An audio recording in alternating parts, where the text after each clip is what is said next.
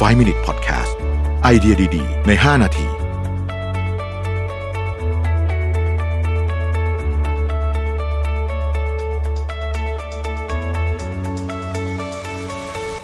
สวัสดีครับ 5 minutes นะครับ คุณอยู่กับประวิทยานุสาหะครับ การถกเถียงกันในที่ประชุมหรือในบริบทของการทำงานเนี่ย เป็นอีกหนึ่งอย่างที่คน ต้องบอกว่าคนตะวันออกอาจจะไม่ค่อยถนัดสักเท่าไหร่นะไม่ได้หมายความว่ามีคนทำได้ไม่ดีนะครับ บางคนก็ทำได้ดีมากทีเดียว แต่ว่ามันเป็นบริบทของความเป็นตะวันตกมากนะฮะผมจำได้ว่าครั้งแรกที่ผมไปเรียนที่ที่อเมริกาแล้วก็แล้วก็มีคลาส discussion เนี่ยผมก็ตกใจถึงความ aggressive ตอนนั้นรู้สึกว่าเขา aggressive นะแต่จริงๆแล้วเนี่ยพอไปสักพักนึงรู้สึกว่าเออมันก็เป็นวิธีการทำงานที่ดีเหมือนกันนะในการถกเถียงกันโดยเฉพาะการเถียงกับอาจารย์ เราเราไม่ได้ถูกฝึกมาให้เถียงกับอาจารย์นะครับเราถูกฝึกมาให้ฟังอาจารย์นะครับ ซึ่งอันนี้ก็เป็นสิ่งที่แตกต่างกันพอสมควรบริบทของตะวันตกกับตะวันออกแต่ เราต้องยอมรับจริง ๆ ว่าการถกเถียงหรือว่า discussion เนี่ยมันเป็นมันเป็นสิ่งที่ทำให้เกิดการแตกผลิใบของไอเดียใหม่ๆนะครับหนังสือเล่มนี้บอกว่าขออธิบายถึงวิธีการพัฒนาทักษะด้านการถกเถียงดังนี้นะครับหนึ่งการฝึกการถกเถียงเนี่ยเอาเป็นว่าไม่มีใครเถียงเก่งมาตั้งแต่กำเนิดนะฮะทุกคนมีการฝึกฝนผ่านช่วงเวลามาตลอด ดังนั้นการจะถกเถียงเก่งหรือไม่นั้นขึ้นอยู่กับว่ามีประสบการณ์ในการถกเถียงมากแค่ไหนพูดง่ายก็คือว่ามันก็เหมือนทักษะทุกอย่างบนโลกใบนี้ทำบ่อยๆ ก็เก่งขึ้น แต่หากเราถกเถียงอย่างรุนแรงนะฮะเอ่อเอายกตัวอย่างถกเถียงอย่างรุนแรงถึงปัญหาที่เกี่ยวข้องกับผลประโยชน์ของตัวเองมากๆ เช่น ทิศทางของบริษัท หรือว่ารายได้ผลตอบแทนการประเมินผลอะไรเงี้ย อันนี้มันจะอาจจะเกิดให้เกิดอารมณ์ขุนข้องหมองใจได้ ดังนั้นก่อนอื่นเลยเนี่ยนะฮะให้ลองฝึกถกเถียงเรื่องที่ไม่เกี่ยวกับการทำงานสักก่อน เพราะเรื่องงานเนี่ยมันมันส่งผลกับชีวิตเราอาจจะเยอะเกินไปสักหน่อย ผู้เขียนเนี่ยเขาแนะนำบอกว่า ลองถกเถียงเกี่ยวกับเรื่องภาพยนตร์ดูสินะฮะว่ามันช่วยให้เราเข้าใจถึงบริบทของการถกเถียงได้มากไหมแพ้ชนะไม่เป็นไรนะฮะแต่ว่ามันจะทำให้เราเข้าใจได้มากขึ้นนะครับ อันนั้นขั้นที่หนึ่งอันที่สองไม่เอาความรู้สึกส่วนตัวมาปนนะครับ อย่างที่พูดไปแล้วว่าการถกเถียงยังรุนแรงอาจจะทำให้เราเกิดความรู้สึกขุนข้อขุนข้องหมองใจตามมาได้นะครับอันนั้นก็เป็นเพราะว่าเราถกเถียงผิดวิธีการถกเถียงกับความรู้สึกไม่ควรเอามาปนกัน และการจะทำได้เช่นนี้ต้องฝึก คนที่ฝึกในการทำ discussion โดยดึงอารมณ์ตัวเองออกได้เนี่ยนะฮะต้องฝึกมาอย่างพอสมควรทีเดียว หลังจากการถกเถียงรุนแรงต่างฝ่าย สามารถยิ้มเช็คแฮนด์แล้วก็เดินออกจากห้องประชุมโดยที่ไม่มีการเป็นนินทากันรับหลังได้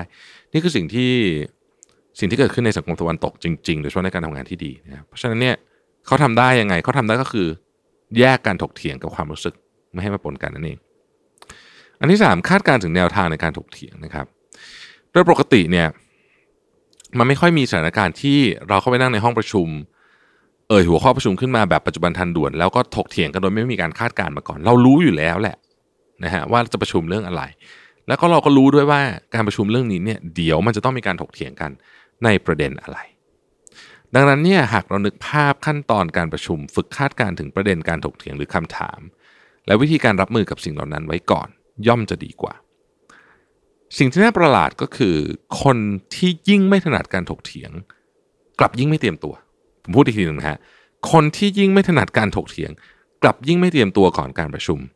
คนที่ถกเถียงเก่งจะเตรียมเอกสารและข้อมูลพร้อมกว่า โดยสรุปแล้วสิ่งสำคัญไม่ได้อยู่ที่การถกเถียงไม่เก่ง พูดไม่เก่ง แต่อยู่ที่การเตรียมพร้อมต่างหากดังนั้นเราจึงต้องรู้จักคาดการว่าการถกเถียงจะเกิดขึ้นในประเด็นไหน เตรียมข้อมูล และเอกสารที่เป็นอาวุธในการคัดค้านหรือถกเถียงไว้อย่างพร้อมเพรียงข้อที่ 4 รวบรวมคำถามคำตอบไว้ล่วงหน้านะครับ อันนี้คิดง่ายๆเลยครับว่าทำ Q&A ไว้ก่อนนะฮะ เราควรเตรียมคำถามไว้มากน้อยแค่ไหน กรณีนี้สามารถใช้กฎ 10 30ร้อยซึ่งเป็นกฎมาจากประสบการณ์การถกเถียงและการถามตอบในงานสัมมนาที่ผู้เขียนจัดบรรยายขึ้นมาตลอดเนี่ยนะครับคำถาม 10 ข้อจะครอบคลุมเนื้อหา 70%คำถาม 30 ข้อจะครอบคลุมเนื้อหา 90%และคำถาม 100 ข้อจะครอบคลุมเนื้อหา 99%คำถามที่ถูกเอ่ยขึ้นมาในการประชุมแต่ละครั้งไม่ใช่การถามโดยไม่มีขอบเขต เราควรจะเขียนคำถามของตัวเองขึ้นมาก่อน อย่างน้อยทุกคนจะได้เขียนสัก 10 ข้อนะครับ จากนั้นเตรียมคำตอบสำหรับคำถามเหล่านี้ไว้ เพียงแค่เราเตรียมคำตอบและคำถามไว้ 10 ข้อก็จะครอบคลุมเนื้อหาได้ 70%แล้ว หากใครกังวลว่าอ้าวแล้วอีก 30%ที่เหลือล่ะ ก็ถ้ากังวลก็เตรียมอีกนะครับหากเตรียมไว้ 30 ข้อจะครอบคลุมเนื้อหาได้ 90%ถ้าใครยังกังวลอีกต้องการจะเอาให้หมดเลย ก็เตรียมไว้ 100 ข้อนะครับก็จะครบถ้วน ข้อที่ 5 แสดงความคิดเห็นออกไปเป็นคนแรกนะฮะการฝึกถกเถียงให้เก่งนั้นต้องอาศัยเวลาพอสมควร แต่ว่ามีวิธีที่จะช่วยให้เราเก่งขึ้นเร็วขึ้นด้วย วิธีหนึ่งง่ายมากและได้ผลดีมาก นั่นก็คือแสดงความคิดเห็นออกไปเป็นคนแรกแค่นี้เองครับ จากการทดลองโดยนักจิตวิทยาพบว่าความคิดเห็นแรกที่ถูกพูดขึ้นในที่ประชุมจะส่งผลกระทบอย่างมาก และมักได้รับบทสรุปตามความคิดเห็นแรกนะครับ สรุปคือเพียงแค่เราเสนอความคิดเห็นเอาไว้ก่อน การถกเถียงนั้นจะดำเนินไปตามทิศทางที่เป็นประโยชน์กับเรามากขึ้น เป็นเรื่องของจิตวิทยานะครับ เป็นประเด็นที่น่าสนใจมากเลยทีเดียวนะครับ ขอบคุณที่ติดตาม 5 minutes ครับ สวัสดีครับ 5 Minute Podcast